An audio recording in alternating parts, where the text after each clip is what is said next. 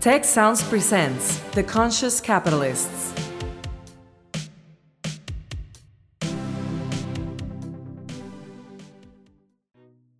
Hello and welcome to The Conscious Capitalists, hosted by two of the co-founders of the Conscious Capitalism movement and co-authors of the Conscious Capitalism Field Guide from Harvard Business Press, Raj Sisodia and Timothy Henry. Each week, this podcast covers current events and business news and Raj and Timothy's latest thinking on what it takes to build a conscious business. For more information and notes from the show, go to w w w dot the conscious capitalists dot com. And now, Raj and Timothy. Hello, everyone, and welcome to our latest episode of The Conscious Capitalists with myself, Timothy Henry, and my partner in making the world a better place through business, Raj Sisodia. Hey, Raj. Hey, Timothy. I hope you're enjoying the heat wave over there in London. Oh, yeah. It's going to be a mighty ninety-five degrees tomorrow, and I don't think that's anything like what our guest today has been going through down in the southwest of the United States. Um, we'll get to, to that temperature in a moment, but first let me introduce. Today we have Greg Massey. He serves as the C E O um, of First United Bank. His role there is in organizing, directing all aspects of the purpose, values, and strategic plan. He began his career in First United in nineteen ninety, stepped into the role of president in ninety-three, and in two thousand four became C E O. He also, very importantly, serves on the board of Conscious Capitalism. He's um, on the Oklahoma State Chamber of Commerce, the Oklahoma Hall of Fame, the Oklahoma State University Foundation, and Imagine Durant. He's also an active member of the Y P O and the Gold and Victory Life Church. In two thousand eight. Ernst and Young named Greg their Southwest Region Entrepreneur of the Year. So I could go on, and there's many things there. He's also the proud father of three children and very active in his local community. Greg, thank you so much for joining us today. Great, great to be here. And I have to sort of do a little fanboy thing here at the beginning, which is, you know, I've really, since the moment I met Greg, um, which is now probably close to seven or eight years ago, maybe even longer, I've always been impressed by his sincerity and how he takes the thoughts into action. So we're going to have a very practical discussion of what's it like to bring conscious capitalism to life inside a financial services institution and a wonderful bank that covers Oklahoma and Texas. So with that, Greg, welcome. Good to be here. And maybe start with something that I that I've always I, I love the way you've expressed it, but let's start with the purpose of First United. As I understand it, it's to inspire and empower um, others to spend life wisely. So say a little bit about how you got to that purpose and what it means to you. No, it's a little bit about our culture. You know, in our culture, our values, we talk about love and impact and how do you have impact on other folks. And and so if we think about uh, inspiration, you know, how do I encourage someone? How, how can I be an encouragement to my community? How can I be an encouragement to my employees, to, to my customers? And, and so we can encourage them. And empowerment is about giving them Uh, everyone some tools that they can do something with. So if we encourage them, give them the tools, and then we're allowing people to actually, uh, you know, hopefully foster a better life. And so that's that's really the heart of, of, of our, the organization is, is just making impact uh, through love to other uh, other people. Uh, you know, years ago we were trying to figure out how to actually describe Spend Life Wisely, and and so we were. Um, trying to figure out, you know, what's the right words to use and, and what does that really mean? And so we're, we're really trying to figure out how do we actually have have our customers have finance, be grounded in good financial wisdom. And it could be a consumer, it could be a commercial business. And we know having a good financial base is really important to, to everyone. And so that that's, that was the journey we went down. And inside the, the culture, uh, we were always a faith-based culture. And we also really uh, cared about people's development as human beings. And so, what you know, what's your personal development plan? And then we also were into like wellness and fitness. And had a, had a director one day say, "Greg, if we're really a stakeholder company, and we really care about Spend Life Wisely, why would we not give all that to all of our stakeholders?" And so today, as you walk into to our, our lobbies, you'll, you'll you'll see displays of books that we actually give away to our customers on faith, uh, books we give away on personal development, on wellness, and of course, financial wisdom. And so that, that's that's kind of the tenets behind what we call the four tenets behind Spend Life Wisely, and in encouragement of others, being a, a conscious capitalist. Uh, others is talking about all five stakeholders of our primary stakeholders. I love it. And beyond just having a purpose and starting to describe it in the culture, one of the things that I always find fascinating, because people often get the purpose to culture piece, that you know people sort of intuitively understand. But what's more difficult sometimes is how you link purpose to the strategy of the business. And so I'm curious, you know, how do you make purpose matter in that way by using it to direct and maybe play a role and form your strategy? Yeah, that, that's a great question, David. And, I, and I, I've often thought that's always a uh, missing connection a lot of people don't really connect to, because if our intentions are, you know, here's, here's what we intend to do, here's the way we t- intend to behave, but to do what, right? To doing what is the strategy of what we're trying to execute. And if we're trying to execute, well, uh, we, we use a word called serve, uh, as, as a way we can be different from our competition. And it's all about how we serve those customers. And so very explicit about that, and, and connecting that to their financial well-being. We talk about the experience, the service, the speed at which we do things, but, but as a important is the relationship that we're actually building with our customers. And you know, a lot of banks talk about they're they're they're in the relationship business, and they're really not. Most most financial service organizations are really in the transaction business, and and we talk about multi-generational relationships and having such an impact on this generation. We're naturally going to be serving the next and the next generation over time. And it's playing what I call the long game. How do we play the longer game and think about longer term with our customers way beyond this particular thing that we might be trying to uh, serve that customer in, in that moment? Well, I love that comment of, you know, a lot of banks say they're in the relationship business, but they're really not.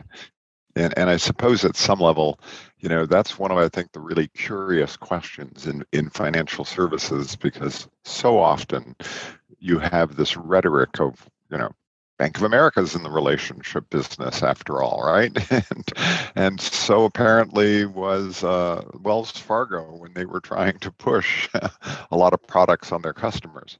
Um, What is it about financial services that creates so much cynicism in people? And, um, and and why do you think other banks aren't picking up that, you know, you guys are you guys are really successful, and it's it's no accident. So I, I'm curious about that gap between the perception of financial services and the incredible performance you've been able to drive by being purpose-driven. Yeah, and I think being in the, the community bank markets as much as I am, I would say most community bankers out there in this country are conscious capitalists by the definition of what they do. Because most, most community bankers you go out and talk to, they care about their communities, they care about their customers, their, their friends and neighbors, and, and they do a nice job. I think when you get into the larger financial institutions, and I'm not going to call anybody by name, I don't think I have to, but they're such big corporations. They're driven by the stock price. They're driven by the stockholder return, and they don't look. They're looking at it in a, such a short time frame. They can't help but start leaning toward, oh, let's get this transaction done. It doesn't matter about the customer as much as much as getting you know the, the profit in line on a short-term basis. And and what we know, if we play the long game and we're you know we're planting those seeds today, those things grow over time. We actually do better financially because we care about our employees, we care about our customers, and over over the long game, again, we, we, we actually make more money. What's interesting to me, our net, our our our our, uh, our pre-tax earnings has grown since nineteen ninety at a compounded rate of nineteen point six percent. Our, our assets have grown by a compounded rate of over sixteen percent. And so the math actually, you know, most people think, well, this is just like too good, you know, but it's it's actually like, you know, you know, like if you focus and do a great job with your employees, they're going to do better with your customers. And, and, and purpose actually gives your employees the intention of what, what they're here for. I mean, he, he wants to show up and say, hey, let's all make more money. But no, let's try to make a, let's have impact on, on, on, our, on our customers today. You know, do you, do you want to make three loans today, or do you want to make, uh, you know, help three three customers on, on a big life decision? Wow. Uh, Greg, could you talk a little bit about the origins of the faith-based approach? Is that from the founding of this bank? Um, you know, how does it, that play out in practice? You know, it, it, it, it's interesting, Raj. It's a great question. I uh, uh, back in, in the early nineties, uh, when, when I first got to the bank, I started having an annual meeting. Our first annual meeting was with all of our employees. We had all fifty of us, and so uh, and and we we'd bring in the guest speaker. And we still do that to this day with over two thousand employees now. But what, what was interesting, I'd get up and talk, and then we'd have a guest speaker, and at the end of every Every one of these, my dad would get up and say, always put God first, your family second, and work third. And and that just is, it was like something that just stuck about that, that really turned us into a faith-based organization. And, and, and we know if, if people put, you know, if they put God in their lives, right, the more we love God, the more we're actually going to love people. You know, and the more we love people, the more we're going to come to work from a, a, a place of servanthood. So we're here to serve others. And so that connectivity between loving God and loving others has been, I think, one of the key ingredients of, of our stakeholder model. The stakeholder model, I mean, we call it stakeholder model from a, you know, a, a, I guess, academic perspective, but in reality, that's just a servant leadership perspective, right? We're just here to serve our employees, we're here to serve our customers, we're here to serve our, our so I think that that relationship between our faith and business has been a true glue for us from serving uh, serving others. I, I remember uh, way back whenever we we spent a year, uh, t- about twelve years ago, putting to pencil what our values were. And I stayed out of the process. We had three people. We got every employee at the time involved in it. And they came back and they said, you know, they showed us our, you know, the values that they, they had written down. And I literally just fell over. I was like, wow, that's so awesome. And I was a little bit concerned, you know, like, you know, I was, I always hated the people that, you know, that running off the road and on the, on the turnpike, and they got a fish on the back of their car. And, uh, and so I didn't want, I didn't want to be that guy. Right. And, and so, so it was like, can we really, act, you know, can we actually do this in the right way and, and just do it through love, not through religious, but can we actually just love God and love other people, and, and it's and it really it, it attracts the right type of customers and the right type, and more importantly, probably is the right type of employees as well. I, I love the fact that we're using the L word, you know, and the idea that love is an important part of, you know, what it is to be human, and when you can bring it into a culture and you can bring it into a, a connection with your customers, it's so powerful, and um. And yet there's, you know, uh, we could get into a discussion about, you know, what prejudices there might be against faith-based businesses and, and that approach, because clearly some people will have lots of different opinions on that. However, when you start talking about the word love and bringing that into the business world, um, what's been the reaction when you start talking about that um, with other bankers and start saying, hey, you know, at the core of our business, at the core of our relationship business is this notion of love.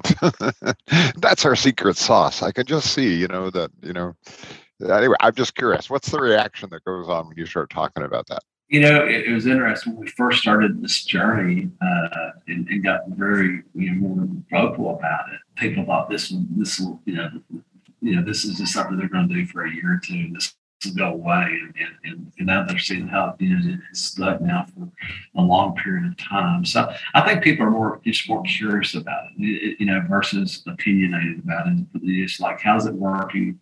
You know, what does it look like? And and, and it looks like all kinds of different things all over the all over the company. We you know we, we go from basically Oklahoma City down to San Antonio, about a hundred different locations, and so you know each one of these locations, uh, you know they they all carry it in different ways, and you just get great stories that come through. We had a years ago we uh, this gosh maybe six years ago we had a lady come through our teller line in Pauls Valley, Oklahoma, and she's crying, and and and so the lady that's waiting on her. Uh, so are you okay? And she said, She said, no, I'm sorry. I'm having a hard time holding myself together. I just left my doctor's office. I have cancer.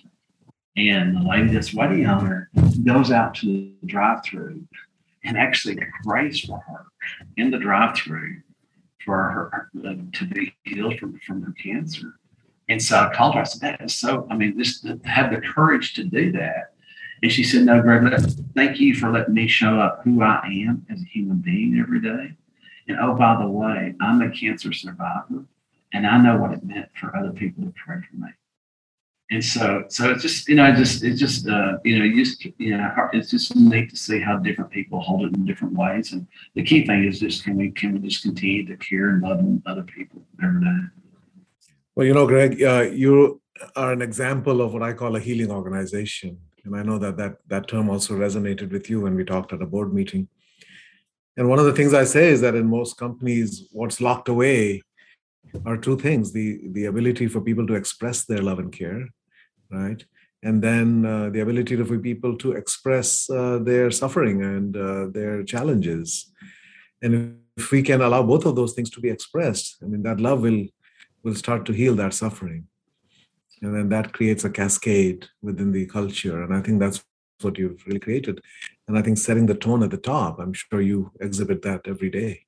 Yeah, and, and uh, I love that. You know, as we've talked before, the healing organizations has, has really made an impact on, on, on my life, and, and how do we actually do that, Raj? And, and uh, I was so inspired by your uh, last book that uh, part of our vision, uh, Vision twenty thirty, we, we have, we have what we call three core uh, customers. We have consumers, we have businesses, and we have nonprofit civic organizations that we bank.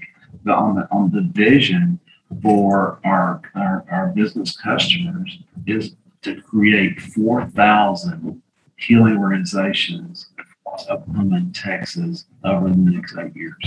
And, and so we, we, we're uh, very serious about doing it. We're, we're actually, we have uh, uh, we we have training that is going on uh, for our business customers. And, and what's interesting, our small business customers have really leaned in to this notion of, of doing that. And so we've, we've created a curriculum uh, where they'll actually get a master's in leadership through uh, through uh, what we're doing with our business, uh, business customers. So how are you helping them become healing organizations? Like, how are you guiding them in that? Yeah, so so basically there, there's there's a curriculum that started, but it starts out with uh, uh, number one, how, you know, uh, uh, the tenets of conscious capitalism. So it's a teaching uh, uh, uh, a book uh, that y'all, y'all help write, but we actually have a course on, on conscious capitalism, have a course uh, on Uh, through our good friend uh, uh, Stagen, that they help us with uh, content on just uh, conscious leadership, and then uh, and then we actually also teach uh, um, some curriculum that has been really helpful from a business perspective uh, from uh, scaling up uh, through our partnerships work. And so, so there's there's a certain set amount of curriculum that we go through to to, uh, to get them going, and it takes you know it'll take them three to four years and. It just depends on, on the pace at which they're, they're wanting to go through it, but it's uh, it's really interesting that you know, and what happened was with our you know what's happening with us, and we, we're connected to so many customers, and they see our purpose and values, and see what's happening inside the company. Uh, you know, we just had so many business people that come in and go, how how do we create values for our company? How do we actually create a, a, a purpose? How do we you know how can how can we uh, create a strategy that connects those things? And so, through that voice of that customer and just listening to them and their desire to do that, we started down this road, and you know, and we believe that we can actually uh, turn communities around. So if if we could take the top five to seven businesses in every community that we're in, we will turn that whole community around into a healing community if we have healing organizations inside that community. So, so Greg, you know, it, it, it's fascinating. You talk about the healing organization that you're trying to be and create. And, and I'm curious, how does that fit with, you know, a, the online banking world that's emerging? Because, you know, more and more, a lot of financial services are starting to be delivered online. And I'm curious how you find that blend, because the personal touch is easy when you walk into the branch. But when you're not walking into the branch as much and you're you're transacting a lot more online, how do you translate that relationship and connection and warmth and caring um, when you're starting to deal with your customers in that in that mode? Yeah, you know, the the business is absolutely tra- being transformed uh, before us uh, as we speak, and and and we believe that um, we use a word a word called humanology. So this is the human experience and the technology experience together. And if we can do really well with both sides of that equation, we're going to win in the marketplace. And what's beautiful about it is so much of the process of the transaction can be done so much faster, easier, with less cost and less of a headache for our customers. And we actually can take that time now and actually use that to actually mentor that customer in a more meaningful way. And so, you know, today, I, you know, you can just think of just all kinds of stories. Go back to the small business customer today. You know, uh, most banks, if if you're wanting to to advance on a line of credit, and you're, you know, let's say you got, you know, you, you got a, a bunch of cattle that I've got financed for you, and you, you you'd like to advance, you know, three hundred thousand dollars, you can go buy some more more uh, uh, heifers, and and so. Here, here we go. We, you know, you got to call Bob at the bank and say, I need to advance that. But why shouldn't you be able to use your iPhone to, to make that happen? And so all that, all those techno, the, tra- the technology transformation is happening, and we're we're spending a lot of money and capital on the training of mentorship. And how can we actually do? Have better mentors in the marketplace to actually transform those businesses into being a, a better steward uh, f- uh, for, for themselves and, and to create these conscious businesses that we're talking about. Uh, brilliant. I love that. And um, what is what have been some of the, the the lessons learned as you've tried to do that? Because I think there's a lot of businesses that are dealing with this transition to more digital operating models. And so what are one of the two lessons that you might have picked up as you've tried to make uh, humanology work at your bank? I'm still learning. You know what, what's interesting, uh, gosh, six years ago, we, we transformed every one of our locations. And so today, when you walk into our locations, they're they're, un, they're unbelievable. I mean, they, you talk about a purpose-based Uh, looking uh, uh, lobby. That's what we have across the footprint today. And we spent millions and millions of dollars transforming those. And at the same time, she's spending millions of dollars over on the technology side. And I will say the technology side is a lot harder to build than, than remodel your, your lobbies. And, and uh, so the cost is, is uh, a little bit more as well. But it, it is, it's interesting um, because you know, one of the challenges we have is is pretty antiquated ways in which banks uh, hold that data and on these old mainframe computers, and how do you actually build the infrastructure over the top of that to allow the customer-facing technology to connect those two those two things and and yep. and, and also be up twenty-four seven. So uh, I don't know if there's a lesson outside of just staying with it and, and hiring the very best talent you can find to actually help you with that transformation. So Greg, going back to your journey, so you said you joined the bank in nineteen ninety. Now, was your father already at the bank? Is this is this a family business? Was he the founder? You know, uh, Raj, now my, my father uh, uh, bought controlling interest in the bank in nineteen eighty-seven. He was an entrepreneur and oh. and was in the in the hotel business, apartment business, nursing home business, had a, had a T V station, just a He had bought and bought and sold a bunch of different businesses, and had bought the controlling interest in the bank in eighty-seven. And uh, and I joined him in nineteen ninety. He called. I was living in Tulsa. He said, "Would you move back to Durant? I think we can. I think we can grow this." And we were a hundred million dollar bank today. Well, this this month we'll hit fourteen billion.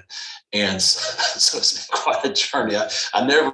I, when he said, "I think we can grow this," I don't know if we, either one of us imagined this. Yeah. Wow. So was this your wow. first job? Were you doing something else before you joined the bank? I was in commercial real estate in Tulsa, and and uh, and then transformed over to uh, uh, whenever he, he uh, uh, moved over to the commercial bank there for a couple of years before I came back.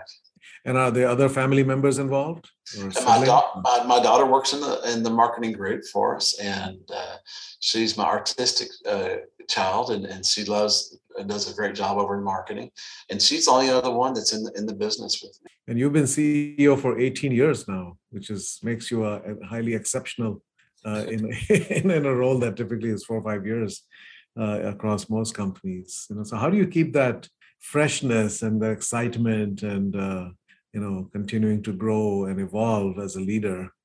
You know, I'll, I'll never forget one of our, our, our close friends that we all have, uh, Rick Boren.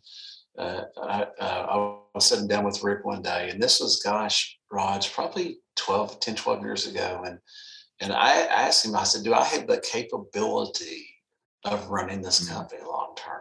Because we had gone from one to two billion dollars, and it was like a real, you know, transformation for us when we doubled that size. Because the way you make, you know, lead a, a billion dollar bank, you're really making every decision. And and that two to three billion is when things like get to, where you have to have systems and processes and just things I didn't have a lot of knowledge about. And he said, "Greg, are you willing to work on yourself two hours a day for the next ten years?" Mm-hmm. And and so about two years ago, he called. He called. He said, what, "What's your learning journey going to be this year?" I said, "You told me ten years." And of course, we had a big laugh because because we know as leaders, we are the container that contains where the company goes. If we're not continuing to, to learn and grow, the cap our own capabilities, the capabilities around us don't learn and grow as well. And so, you know, I, I, uh, we, we've been talking a lot about uh, just continuous scaling the organization right now, and it's all about helping leaders develop themselves. And so each each you know each time we grow a little bit and add more employees or products, services, or whatever it might be, everybody in the company has to shift upward in their own development, or the or, or your your company can't grow, or at least can't grow in the right way. Uh, I had the regulators in online go, and they were talking about uh, capital limitations, and I said, you know, it's really three things. It's it's th there's three things that that really stop you from growing the right way. One, of course, is financial capital, but also you got to have capability. So the capability, the human capability, and you got to have the culture that sticks with you. And so if he, he, if any one of those three things aren't growing at the same pace that the company's growing, you've got to slow down and allow you to, the company actually cut, kept up with the capabilities, culture, or financial capital. And I do, you know, your, your growth record is extraordinary. I mean, those numbers are, are unbelievable. Uh, but I do find that there's a difference between a healthy approach to growth and a uh, sort of a compulsion to grow, which a lot of businesses have. And I find, uh, you know, some businesses, when they grow, they actually create more suffering in the world. The more they grow, you know, there's, they're providing jobs and goods and services, but also they're adding a lot of stress and, uh, you know, they're taking away a lot of things as well. Whereas companies like yours and other healing organizations, and Bob Chapman is a good example, you know, once they create something that truly uplifts people's lives, then there's almost an obligation to grow. You feel a sense of urgency that I want to bring this way of being to more and more people. And you're not doing it from a place of greed or ego or any of those. But as you said, you're doing it from a place of service. And I think that kind of growth is really very, very uh, affirming and healthy. And that's what we want. But unfortunately, that's not what we see out there, right? The reasons why people want to grow are, are different. Yeah. And, and, and we've, you know, even as a company trying to figure out how do you slow the growth down and do it the mm-hmm. right way. And, and it's hard, you know, it's, it's, you know, you, and, and it's, it's like these uh, two competing commitments, you know, of, you know, how do you serve more and more people, but how do you also do it in a way that's that's caring and loving for your employees, and and and and it's it's a it's it's you know, and, and you got, you know, as you grow, you're putting stress on the on the system, and and and there's only, you know, you got to be conscious about how much stress that that system can actually handle. Uh, you know, there, there there's a there's an image. Now I'm trying to think who wrote this article, but it's a Harvard Business Review article, but it shows uh, uh, development of people and they're being over their skis. You know, and and and and it, you can actually, I'll, that vision is always with me because people actually want to grow and develop. That actually inspires them. But if you push them too far, right, then then there's a stress that's too much. And so I think as a leader, you know, you, it's, it's just this just right thing. We historically have always said if we just grow one percent a month, that's about the right pace. Now, here for the last couple of years, it's been about a percent and a half, and, mm-hmm. and which is a little bit too much. But it, it's, it's, it's a lot easier if you think about it, and just in terms of how do we actually grow just a little bit this month. And it just, you know, the thing, you know, the, uh, as Warren Buffett said, the, this uh, the third wonder of the world is, is compounding interest. And so, uh, you know, so if something compounds twelve, fourteen, fifteen percent a year, before long, it, it adds up. It does. And, um, you know, you talk about the um, one of the, the the human capability, and I want to sort of pivot a little bit into leadership and leadership development, because you touched on that lightly, and I'd like to dig a little deeper. And, you know, how, first of all, would you even define what your leadership model is? So how would you define great leadership at First United? What, what are some of the principles that that you reflect on when you think about great leadership at First United? So, you know, I, I think about our values. And so if you go right back to our values of love and impact, so we, we describe, you know, someone that, that's, you know, a, a person of faith, someone that cares about family, someone that has high integrity, uh, someone that's a learner, right? Someone that can perform at a high level and actually not only high performance, but man, be, you know, be able to build teams of teams of teams of, of high performers, and then, and do it with a servant heart. And so, so, so, you know, it's interesting. We, we were looking for, uh, we're in the middle of a search right now for a, a president. And it's a lot of the, uh, internally, I wrote a letter out to our staff, and the the question was, hey, what are you looking for? And I just went straight back to our values of the companies, and we want, you know, we want people that behave this way, you know. So, so, and, and what I love about our values or our behaviors is impact and love. So, so we're going to do this the right way. Uh, uh, we have a a new. Um, new officers that start with the company, uh, new leaders in the company. And so once a quarter I meet with them, and I always say is, if you come in into the company and you lead through fear, I hope the company rejects you fast. Because you can, you know, there's only two human reactions, right? Love or fear. And I can actually lead through fear. Hey, you do this or X. Right. Or I can say, hey, this is the why we do this. And being doing do, do, leading with love is actually harder work.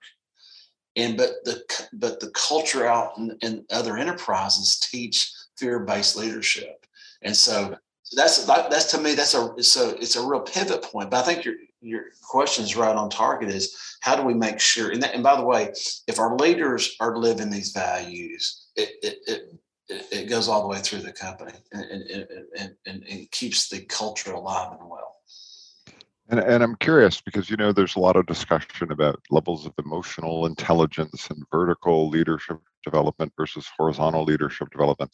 But when you touch on the topic of love, you know, like, how do you in your leadership development help people grow in their capacity to demonstrate that? Because that's, that really does get at a much more human side of things that is, you know, quite challenging for a lot of organizations to sort of help people grow in that way as they become leaders. So, so what, what do you do in that space? Yeah, a c- couple of different things. I mean, one is just, you know, our, our leadership development program. So we we have a, uh, a leadership development uh A group. Uh, Lori Fightmaster runs runs that and does an incredible job. And and and so there's different curriculums for just, you know, giving people tools that help them in their leadership. So, and how to think through that. Uh, one of the things that we're super excited about in December, we start, we start what's called Spend Life Wisely University for every employee. And through that, each employee find their own purpose. So we talk about having a purpose as a company, but we're allowing yeah. each one employees to have their own personal purpose, their own set of personal values, and then have their own journey uh, with the four pillars of Spend Life Wisely. So, so what's your faith journey look like? What does your financial well-being journey look like? What does your wellness journey look like? What's your personal development plan? And so, you know, throughout the organization and our ex- execution map, everybody in the company should have an individual development plan that actually creates this vertical or horizontal learning that you're talking about. I always say, you know, um, there, um, learning, there's learning, but there's also doing.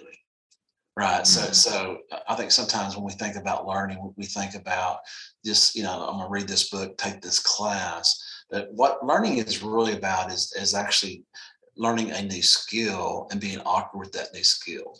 And, and yeah, I had I had someone in the office this week, and and and she and, and she said, I'm, "I'm a learner." I said, "Are you really a learner?" Because she likes she likes to read. She loves to read, read, read, read. But see, learning a new skill, man, are we really willing to be awkward again? I remember uh, my, my I have a son that's eighteen, and gosh, six, seven years ago, he, he got a, a a new boat, or we got a new boat that was where you could surf behind the boat. And I used to love to ski and stuff as a kid. And, you know, you had to get in the water and learn to get up on, on the surfboard. Then you throw the rope in, you got to find the sweet spot, right? And, and, and, and but it was so hard to learn how to redo that. That's like a brand new skill to find that sweet spot. But, yeah. you, but are you willing to go through that awkwardness to learn something? So, so that, to me, the vertical learning is moving people around the company into different situations to learn new skills. Just like I was learning maybe a new skill of trying to, you know, something fun like trying to ski, but but it's the same thing. It's, it, are you willing to be awkward again? Yeah, yeah. I love that phrase. Yeah, uh, Greg. What about the uh, uh, the employees other than the managers and leaders? Like, what kind of development opportunities do you offer to uh, to people more at the entry level, at the front line of the organization? You know, in many companies, these opportunities are limited to a thin layer at the top, and other people kind of have a, there's a high turnover and they churn through. I'm sure that's not the case here, but do you offer opportunities at every level for people to find their purpose and to? Yeah, so, so yeah, Spend Life Wisely University is for all two thousand employees, and so for everybody, yeah, right. for everybody, and and everybody in the in the organization having their own development plan, and so and and and, and so we always talk about how do you you know you start here, but how do you just how do you go through? Where do you want to go in the company, and, and also just treat people you know where they want to be. I, I remember years ago I had a lady that I kept on trying to promote. And she was she works in our credit uh, group, and she may be one of the best employees we've ever had. And I, I kept give, trying to give her promotion. She finally came to my office and said, "Greg, would you quit trying to give me promotion?" I said, "Why?" She goes, "I love my job, and I'm going to do a great job at it. But my number one goal right now is to raise my children, and I don't want the extra stress of, of extra responsibilities until I get my my kids raised." And so every year we, we have an honors banquet for uh, all the high school children. And this, so this is like, you know, there's like this, from that conversation to this, to this moment's ten years later. And she walks through the door with her senior in high school, and that was the top graduate of that, of that high school. And I went over and gave her a big hug. And I said, aren't you glad, aren't you glad you were so committed to what you were committed to do? Now look, look at your daughter being the top graduate from, from, from uh, her high school. So, so I think you just got to meet people where they are, allow them to develop as they want to develop, and but give them the opportunities to do to, to go go do, do what they want to do as well. And, and as you've made some acquisitions, Greg, and you know, um, how has what's been your experience in trying to bring this way of of leading, this way of running a business to a new business where you know they they may have had a historically different set of values? Yeah, it, it runs both directions. We we bought a bank in Norman, and I'll never forget meeting with the owners of that bank. Wonderful, wonderful people that own the bank. Their father, uh, their father, father-in-law had, had just passed away a few years before we bought them, and they were looking at selling that bank to another organization. And and we have these little cards here that that are little trifold thing that shows all the purpose and values. So I'd, I'd met, been meeting with them for two or three hours just about the tran- about the bank and learning more about the bank, asking all of the questions. And so we go eat lunch that day, and I handed him this card, and I started going through our purpose and values. And he looked at me. He said, "Greg," he, I said, "What?" He said, "I don't have a choice." I said, "What do you mean you don't have a choice?" He said, "This is exactly who my father-in-law was, and we don't have a choice but to sell the bank to you." And and and so, so you have that, right? And then we, yeah. we did a, an, another uh, acquisition in Sherman, Texas, American Bank of Texas, and a great organization, a lot of great banking capabilities, but we're not really a purpose-based organization. Uh, and and so we were very intentional through that. That that was uh, six and a half years ago. They were that we were three and a half billion. They were two and a half billion at the time. So it's a big transaction for us. And and and what was interesting, uh, it really gave us a way to describe who we are and what and what we do, and and you know, it took a while for them to actually, I think, buy into it. And and but yep. you know, you either select in or select out, which is really nice. And so I think, you know, we, we were able to uh, uh, hold most of their employees, and, and I think most of them selected in, and and now they, they love it. I was in a, uh, their, our, our chief credit officer came from that organization. And so one of the things we do uh, that I actually uh, learned at one of the Conscious Capitalism conferences, but uh, before every meeting, we start out with uh, our purpose and values. And so, uh, so the chief credit officer, yesterday we had a, our credit policy meeting, our quarterly credit policy meeting, and our chief credit officer, you know, just did a beautiful job uh, uh, on on uh, actually how to uh, uh, heal people. Raj, I think Raj always talks about how do you, you know, but but when people, he, his whole deal was how do we help hurting people. And so just great to see someone that came from that organization, been in, and he, he, he'd been in that organization twenty plus year to really grab, you know, what we're trying to do is, which is, is love and care for people, and grab that and actually start the meeting that way. And, uh, you know, my limited understanding of what's going on in the community banking area is there's a lot of consolidation going on, and, um, you know, and that's probably going to be, you know, increasing with some of the financial changes we're seeing with interest rates coming back up again. Um, how do you look at that when you start to see, you know, you've already had tremendous growth and you, you know, with the way you run the business today, but as you look out and, you know, I'm, I'm curious how you look at that world of, you know, we could, you know, be ten x the size in five years from now and be even bringing our purpose to more people if, you know, we went out and uh, and participated more actively or aggressively, maybe in that in that consolidation. How how do you think about that, Greg? You know, great question, Timothy. Is it, it it's something that I really struggle with, and and how do you balance this um, like great desire to to you know change the world, right? Yeah. Not put, you know, and like everything else, we just look at it from the stakeholder tree, right? So, so you know what, you know, if if we grow too much, it, also the, we don't deliver the services we have. We we have a commitment to these three hundred thousand customers we have. So we just go start growing for growth's sake. I'm saying we're not serving them the right way. We might not be loving, and, and, and maybe we're pushing too much pressure to our employees, and and do having mess ups with our current community. So I always say, is there if there's capacity around the tree from a stockholder perspective, employee perspective, or community perspective, then, then we can actually do those transactions. But unless unless we can do it right, we don't need to be doing it. And And so it's it's it's a challenge. And, you know, one of the things that, you know, uh, we're privately held uh, company. And so, yep. uh, so we kind of earn our way into uh, uh, the, this growth. And, and, and uh, we've been fortunate enough just to be able to keep our equity in the company. So there's not a lot of dividends. We just grow as the, as the bank makes money. We just reinvested in the organization, reinvested in people and, and customers. And, and so, uh, and I think that's been healthy for us. Uh, I think I see some of my, uh, you know, some of my friends in this business that have gone public, they get that, you know, that New York Wall Street money, and, and they just grow, grow, grow for the sake of growing. And, and, are they yeah. doing it?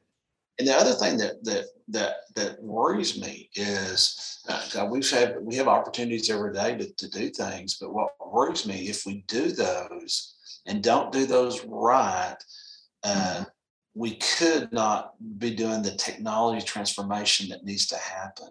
And so I'm afraid our industry is getting left behind from a technology perspective because we're too focused on growth.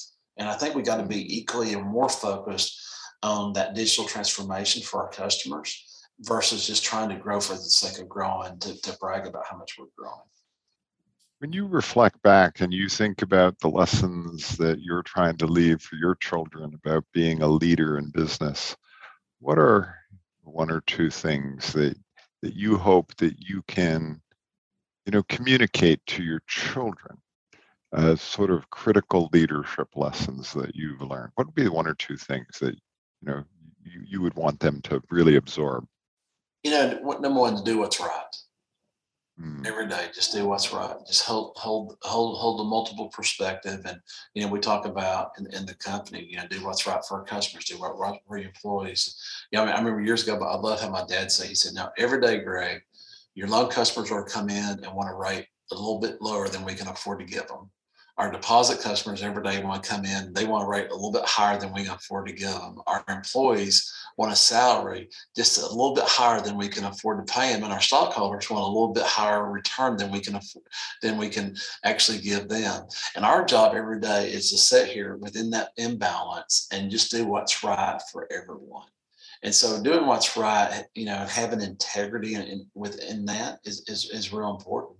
You know, the the uh, and then the second thing uh, I would have to say is just learning. You know, just willing to learn and grow and and kind of keep keep the uh, learn.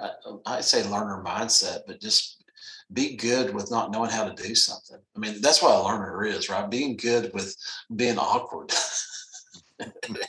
You know, and messing up and getting back up and, you know, and, and trying again. And so, uh, so I think those two things, uh, integrity and learning.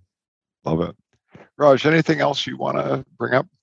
No, I just want to thank Greg. You're such an exemplary leader and you have such a healthy and uh, constructive attitude towards things like growth and profits and reinvestment and caring for all of your stakeholders. So I just want to thank you for being such a wonderful example and a teacher to so many about how to do this, uh, how to do this right with courageous patience and uh, and evolve something beautiful over time. So thank you very much. No, th- thank you guys. Uh, uh, y'all both have ha- had huge impact uh, on me personally. And so uh, I appreciate the work y'all done. And I think I've read every word of every book you've ever written, Raj. And, and so, uh, so just just know that you, you're, you're uh, your sweat and tears of the work that you've leaned into over time is having uh, not only impact on me, but I believe it's having impact in every one of these communities that we serve today. And and uh, love to have, have you guys down sometime, and and, and so you can see uh, the seeds that you've planted. Well, thank you, Greg. Really appreciate your time and your thoughtfulness today. And also, thank you to our listeners that uh, if you've enjoyed this podcast on whatever channel you're listening to, please hit the subscribe button. And if you're listening on um, iTunes, please go over and give us a rating and leave us some comments or thoughts on anything that may have come up for you in the course of this, of this podcast. And as always, thank you to Max and Maria for the production team that makes this possible every week. Thank you, Tech Sounds, for all that you do for us. And Raj, last words. Yes, and I'd like to thank and acknowledge the Conscious Enterprise Center at Tecnológico de Monterrey uh, for uh, supporting this podcast and for the work that we're all collectively uh, doing there. Well, thank you all, and we'll look forward to having you next week.